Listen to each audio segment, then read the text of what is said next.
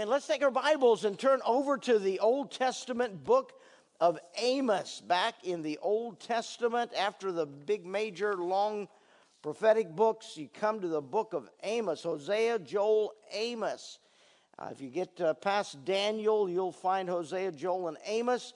And I want us to look at Amos for a few moments this evening. We are taking some Sunday evenings scattered through this year to consider some of the major messages from the minor prophets. They're minor because they're short, they're major because they have really important messages and, and uh, truths that God was delivering to his people. And so we're looking at the book of Amos. We took a couple of Sunday nights ago to look at a historical interlude that comes in the middle of the book of Amos, where Amos revealed who he was and where God had sent him to preach. It's in the middle of chapter 7. We learned that, uh, that Amos was just a country boy. He was from the south, he was uh, from the farming area, he was a farmer, uh, he was a caretaker of animals, a herdsman. And uh, God called him to go to the industrialized north, to the capital city of the northern kingdom, to Bethel. And uh, he was sent up there to deliver a message from God. He was a country hick in an, in an industrialized, sophisticated area, and he didn't fit. And uh, his message didn't fit for sure. And the preachers in that area tried to drive him out of town, told him to take his message and go back down to the country where he belonged. They didn't want to hear what he had to say. And so he's an interesting character for sure. On the little worksheet that you just received uh, from Jensen's survey of the Old Testament, Amos was God's prophet to prosperous Israel, steeped in religiosity, immorality, and complacency. Amos was one of the most colorful personalities among the prophets. He was humble and rugged, a son of the wilderness like Elijah and John the Baptist. One writer says that his was one of the most wonderful appearances in the history of the human spirit. I like Amos, a southern country boy, preaching to an industrialized northern nation of Israel. Well, the book of Amos is a phenomenal book. Uh, it's got some powerful lessons for us to learn. God gave us the record of the Old Testament preachers as examples to current preachers as to how to preach as to what to preach, as to how to be willing to deliver God's message to the people that, uh, that need to hear that message, regardless of whether those messages are well received or not. Uh, the Old Testament preachers are phenomenal examples for preachers today to follow and for church members to know how to choose a church. Uh, do you want a church where the preacher preaches like the preachers of the Bible? Or do you want a smooth talking salesman that'll make you feel really good about yourself? And uh, those preachers have always existed. They existed in the Old Testament, they existed in the New Testament. And so God addresses his people, tells them uh, what to look for in a preacher, and he tells preachers how to approach the ministry of preaching the messages of God. And Amos is an amazing study in that regard. Amos is a very stern book, it's a very serious book. It's a message, it's a, a, a, a collection of messages that God used Amos to deliver that were hard to hear by the people of the northern kingdom of Israel. Uh, they were messages that, uh, that cut to their hearts and laid them open before God. And they didn't want to hear those messages. They didn't like Amos as a preacher. They wanted rid of him.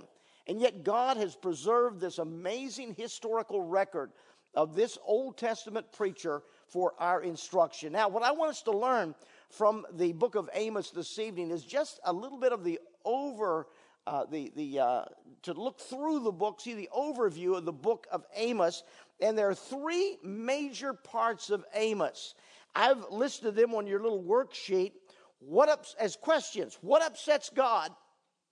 What do we need to understand about what upsets God?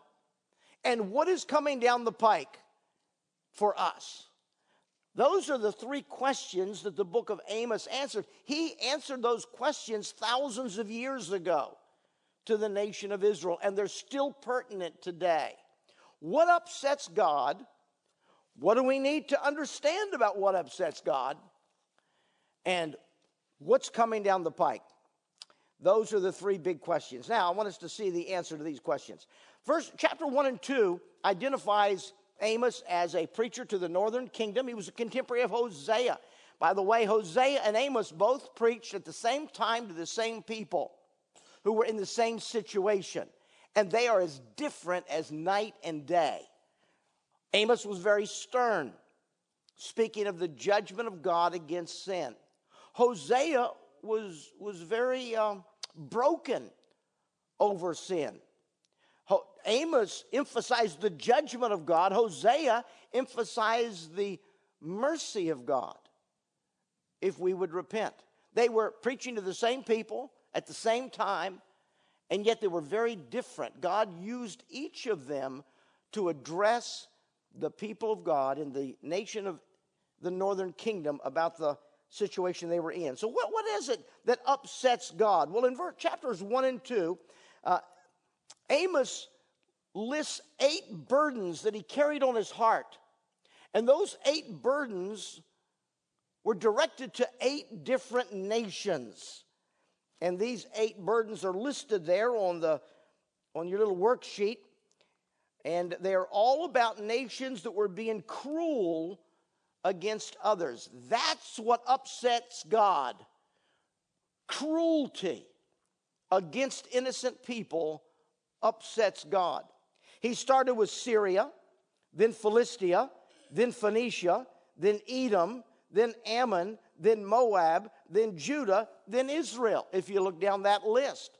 On the, um, on the next slide, you see a little bit of the a map of this area, and uh, I want you to see how he went around the, the world of the people of God at that time. Uh, somebody called out to me, what was the first nation that he mentioned? Where was it?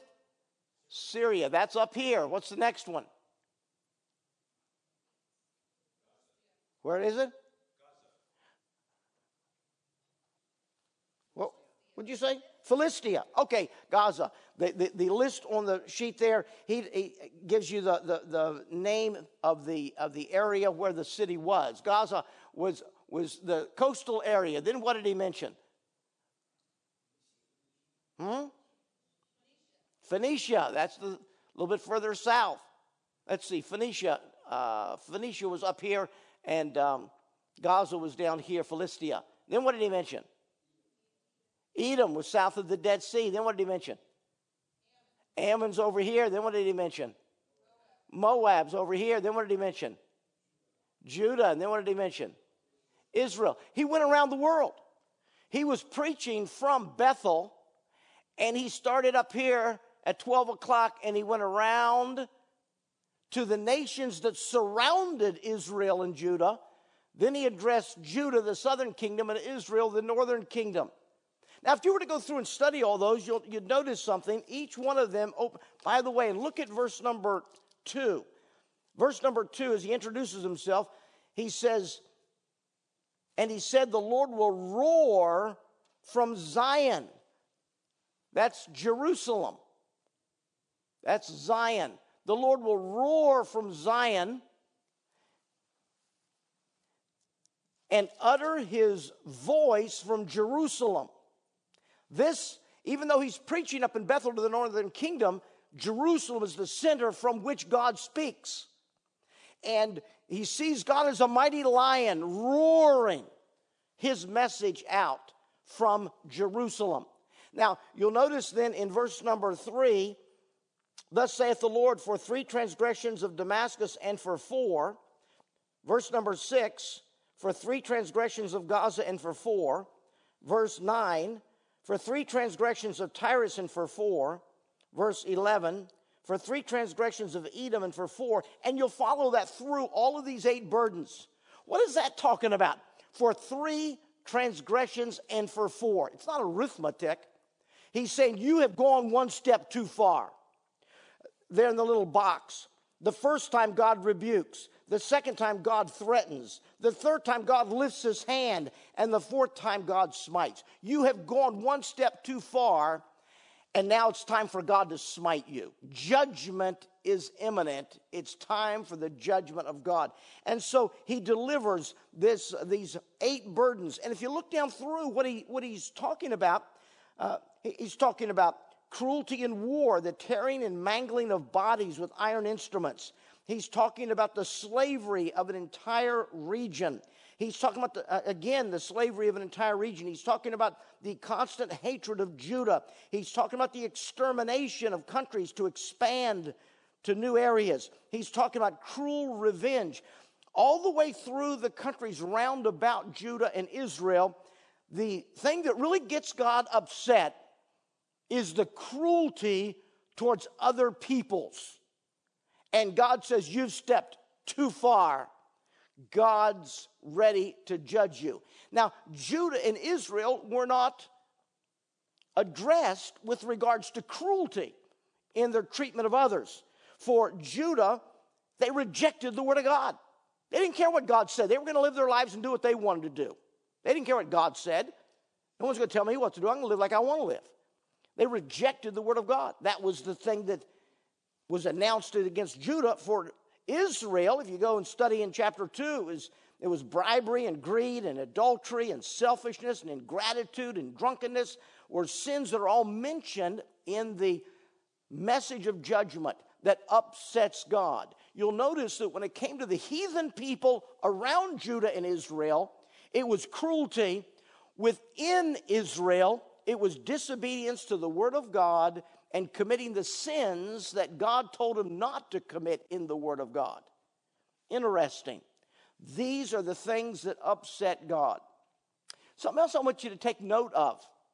Notice that Amos preached politically against the behavior of political empires round about the people of God. You notice that? If Amos was preaching today, he'd be preaching about Putin and Russia. He'd be preaching about what Russia has done to, to uh, Ukraine. He would be referring to countries, to, to, to cities in Ukraine that have been bombed. He would be announcing the judgment of God against Putin and against Russia for what the government of Russia has done to a neighboring country in cruelty, destroying, bombing civilians, bombing hospitals, bombing places where people are refugees trying to escape the, the devastation. And Amos, as a preacher of God, would be preaching on the politics of the day. I point that out because today's a day in which preachers are encouraged don't get political. The people who say don't get political really don't know their Bible. Because throughout the Bible, preachers preached about the politics of the day in which they lived. They showed what nations, what governments, and what churches and what individuals do wrong.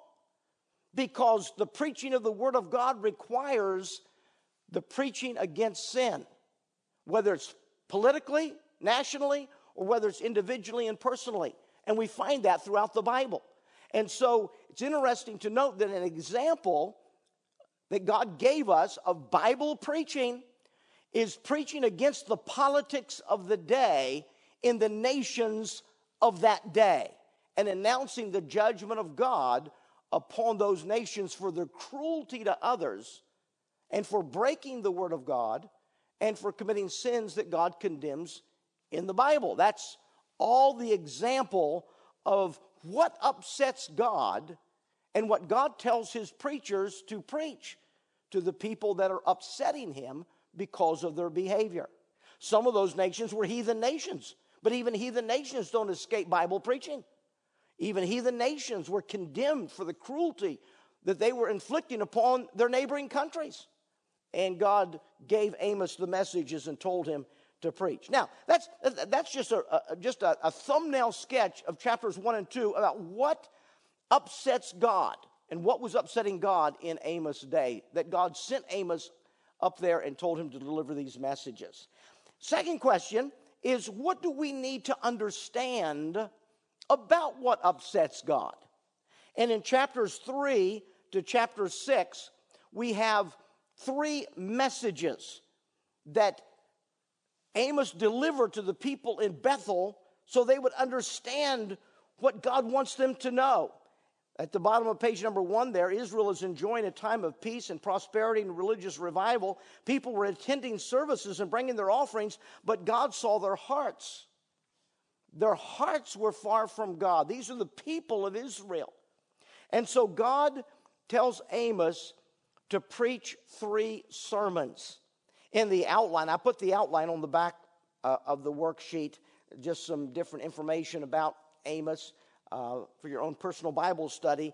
The outline uh, shows that he looked around him, delivering eight burdens. Then he looked within Israel and delivered three sermons. And then he'll look ahead, what's coming down the pike, and he'll deliver six visions. But I want you to zero in just for a moment on these three sermons that he preached. He preached a sermon of explanation, he preached a sermon of accusation, and he preached a sermon of lamentation. He explained to them what God wanted them to understand. He accused them of what they were doing wrong, and then he wept over them. He wept over them. He wept over their sins. He wept over the things that were do, they were doing that were going to bring the judgment of God into their lives and into their nation. He was brokenhearted over the sin of the people, knowing what that was going to bring from a just God. I want you to see how this plays itself out. I'm looking at chapter 3. This is the message of explanation. Chapter 3 Hear this word that the Lord has spoken against you, O children of Israel, according to the whole family which I brought up from the land of Egypt, saying, You only have I known of all the families of the earth. Therefore, I will punish you for all your iniquities. Here's an important lesson God was explaining to them the power of cause and effect. That privilege brings responsibility. God said, O Israel, you, I brought up you from the land of Egypt, saying, You only have I known of all the families of the earth. They were a privileged family. God brought them up out of Egypt. God created the nation of Israel out of the descendants of Abraham. God gave them the law. God instructed them to build the tabernacle. God told them how to worship Him. God told them how to walk with Him, how He would bless them if they would do right, and how He would curse them if they do wrong. They had an amazing relationship with God. They had great privilege. Of all the families of the earth, God chose this family. Therefore, will I punish you. Notice the therefore. Privilege brings responsibility. When you have privilege from God, that requires your action. And when you don't fulfill the privilege, that brings judgment from God. The therefore is critical in this message. And, and, and, it comes you know, down in verse number 11 again, he said, Therefore, thus saith the Lord. Every sermon, each of these three sermons, each sermon had a therefore in it. The first sermon, the sermon of explanation, lays out the, the, the power of cause and effect. Because I've done this for you, I expect something out of you. And if you don't do what I expect, it's going to have an effect. He, this is where he, he, used some interesting illustrations that are often used in our, in our vernacular even to this day. He said in verse number three, Can two walk together except they be agreed? You, you've heard that phrase all your life, haven't you? Can two walk together except they be agreed? That, that's a common cliche in the English language and all Western, uh, the, the Western uh, uh, culture. Uh, the phrase. Most people that use that phrase don't know they're quoting scripture. God said there's cause and effect. If you're walking together, it's because you had agreed to go to the same location.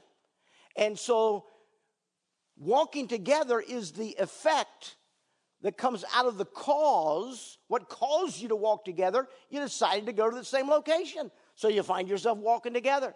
And he goes down through here, he talks about he talks about a lion roaring, that's the effect. What causes a lion to roar? It's killed a prey. He talks about a bird in a snare. A bird caught in a snare is the is the effect. What caused that to happen? Someone set the snare for the bird. He talks about a trumpet being blown by a watchman on a city wall. The blowing of the trumpet is the effect. What caused him to blow the trumpet? There was an invading army approaching, and that caused him to blow the trumpet. And in verse number seven and eight, he said, The Lord God will do nothing, but he revealeth his secret unto his servants, the prophets. The lion roared, Who will not fear? The Lord God hath spoken, Who can but prophesy? The cause is God revealing to a preacher his truth. What effect does that cause have? The preacher gets up and preaches. The preacher is seen as a lion roaring. The lion hath roared, who will not fear? The Lord hath spoken, who can but prophesy? When, when preachers preach, if they're Bible preachers, they're preaching because of something God said in His Word. And so, all the way through here, there's an explanation. The explanation is simple God expects something out of you if He has privileged you to be where you are, to know what you know, to have what you have of all the families of the earth, I've blessed you. And so I expect something from you. And if you don't live up to the expectation I have of you, therefore, in verse number 11, therefore, thus saith the Lord God. And he begins to speak about the judgment of God. So the first message is a message of explanation that privilege brings responsibility, that there's cause and effect in our relationship with God. The second message is a message of accusation, and it's the, uh, chapter number four, where, where he accuses the people of Israel of their sinfulness. And in verse number 12, after accusing them of their sin, verse 12 says, Therefore, thus will I do unto thee, O Israel. And he announces his judgment. He said, Prepare to meet thy God, O Israel. Prepare to meet me. I'm coming to judge you because you've not lived up to the expectations that I expected out of you for all the privileges that I've given to you. And then there's finally a message of lamentation. A message of lamentation. It goes from chapter 5 to the end of chapter number 6. And this is a, a message of weeping. And all the way through here, you see, you see Amos weeping Hear ye this word, chapter 5, verse 1 says, which I take up against you, O uh, even a lamentation, O house of Israel. And when, when you go through chapters 5 and 6 over and over again, you find Amos weeping, weeping over the sin of people, weeping over the judgment of God that's going to come and engulf their lives because that's what they deserve. God is a just God.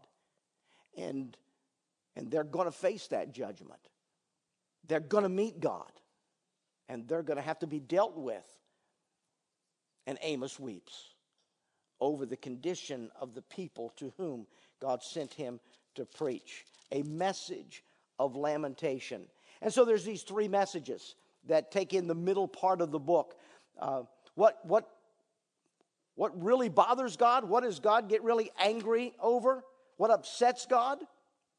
And then, and then, what do we need to understand about this upsetting God? explanation, accusation, and then lamentation over the failure of the people. And that brings us to the last section, and it's a section that looks out into the future to see what's coming down the pike. And Amos used a series of, of um, of illustrations or of visions. He spoke of locusts, fire, a plumb line, and then he speaks of summer fruit, an altar, and a kingdom. A number of different, uh, uh, six different visions that he saw that God showed him that he told the people of God about. I want you to just notice uh, a, couple of them. Uh, in in uh, in verse number in chapter seven, verse number seven, Thus he showed me, and behold, the Lord stood upon a wall made by a plumb line, with a plumb line in his hand. Now, uh, every uh, mason knows what a plumb line is. A plumb line is a object that usually has a point to it and it's suspended from a string.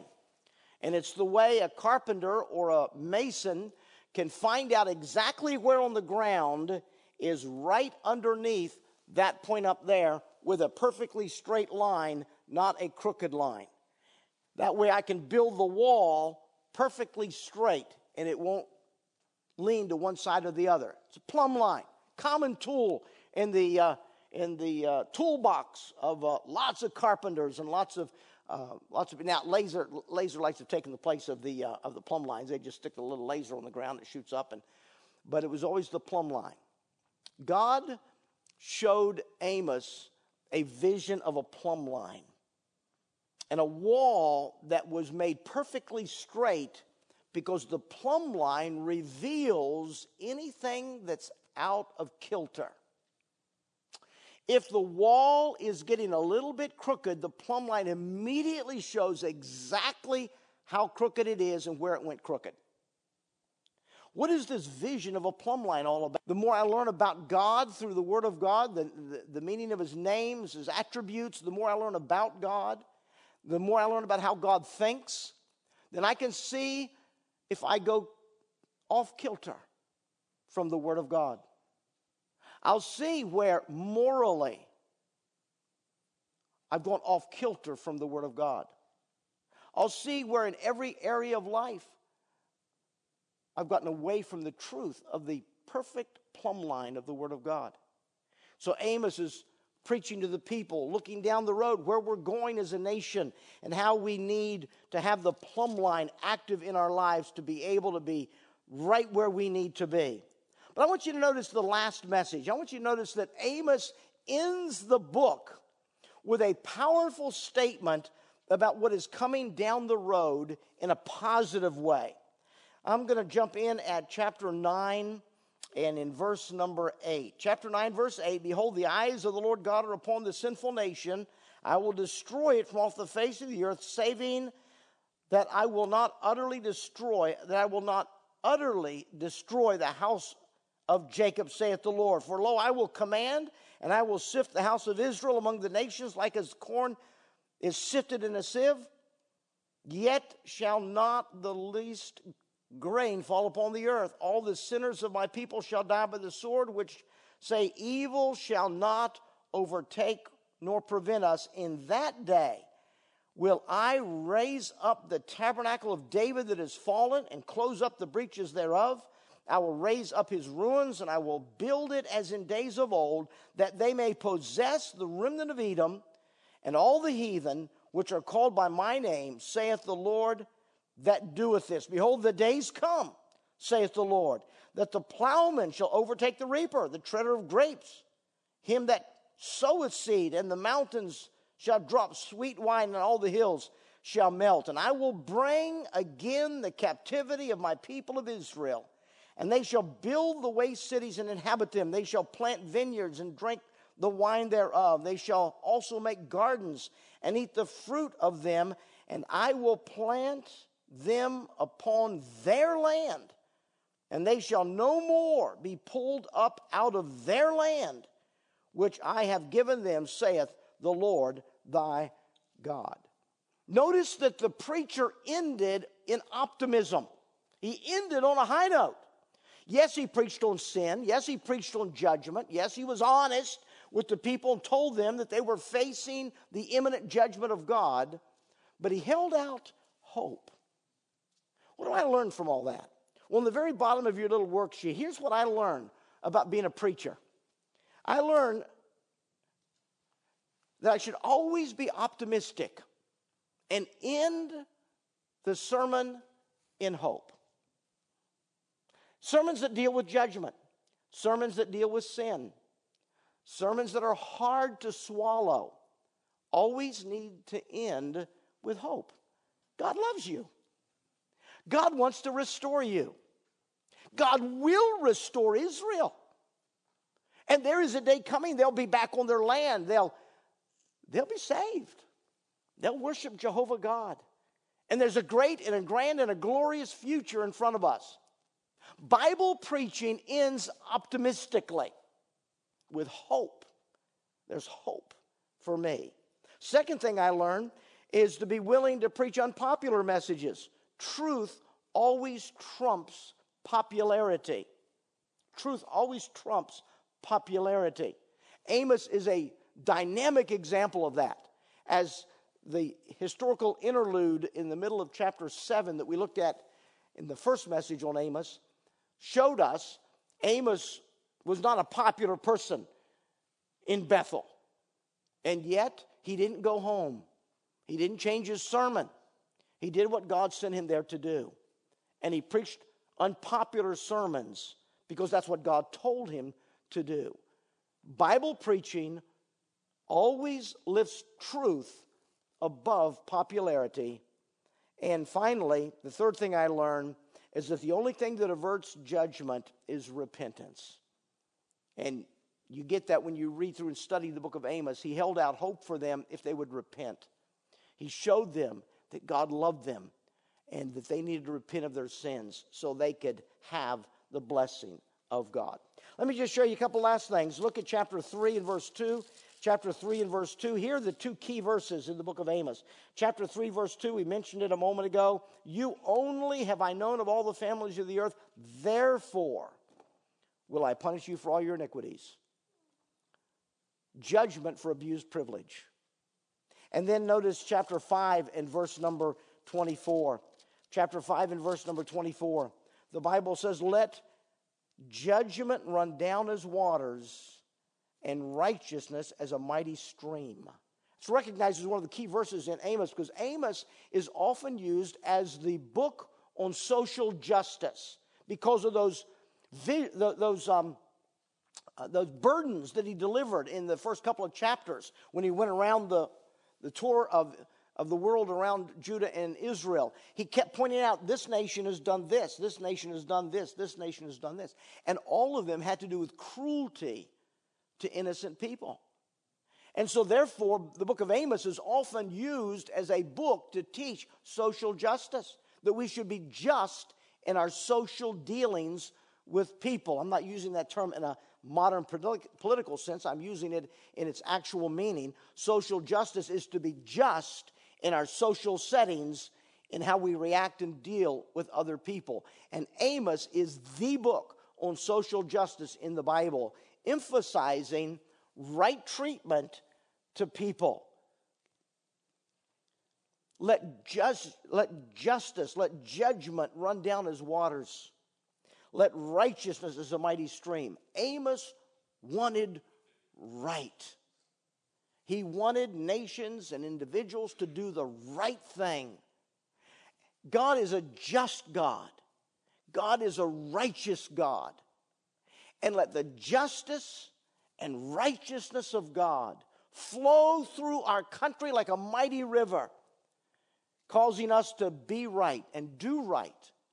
That's the key verse of the book of Amos, a book on social justice. One last thing.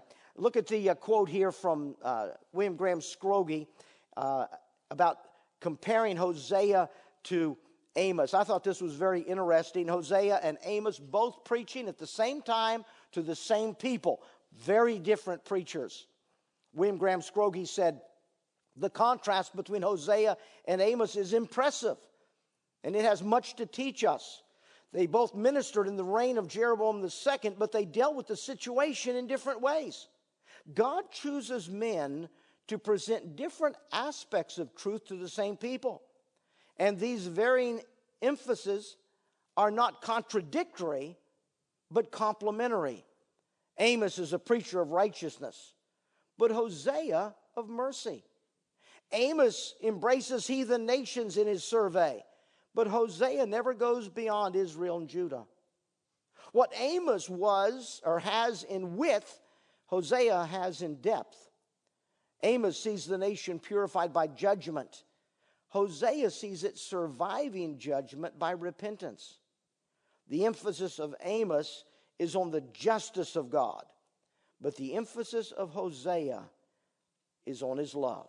Amos is very stern, but Hosea is very tender. Amos preaches God's sovereignty, but Hosea proclaims his salvation. Interesting analysis by William Graham Scroggie of these two contemporary preachers of God preaching to the same people at the same time very differently because God had different messages that He wanted those people to hear. God help us to be students of His Word. Preachers of the Bible give us examples of Bible preaching and help us to understand what is Bible preaching and what we should want from our churches, from the pulpits in our churches regarding the truths of God.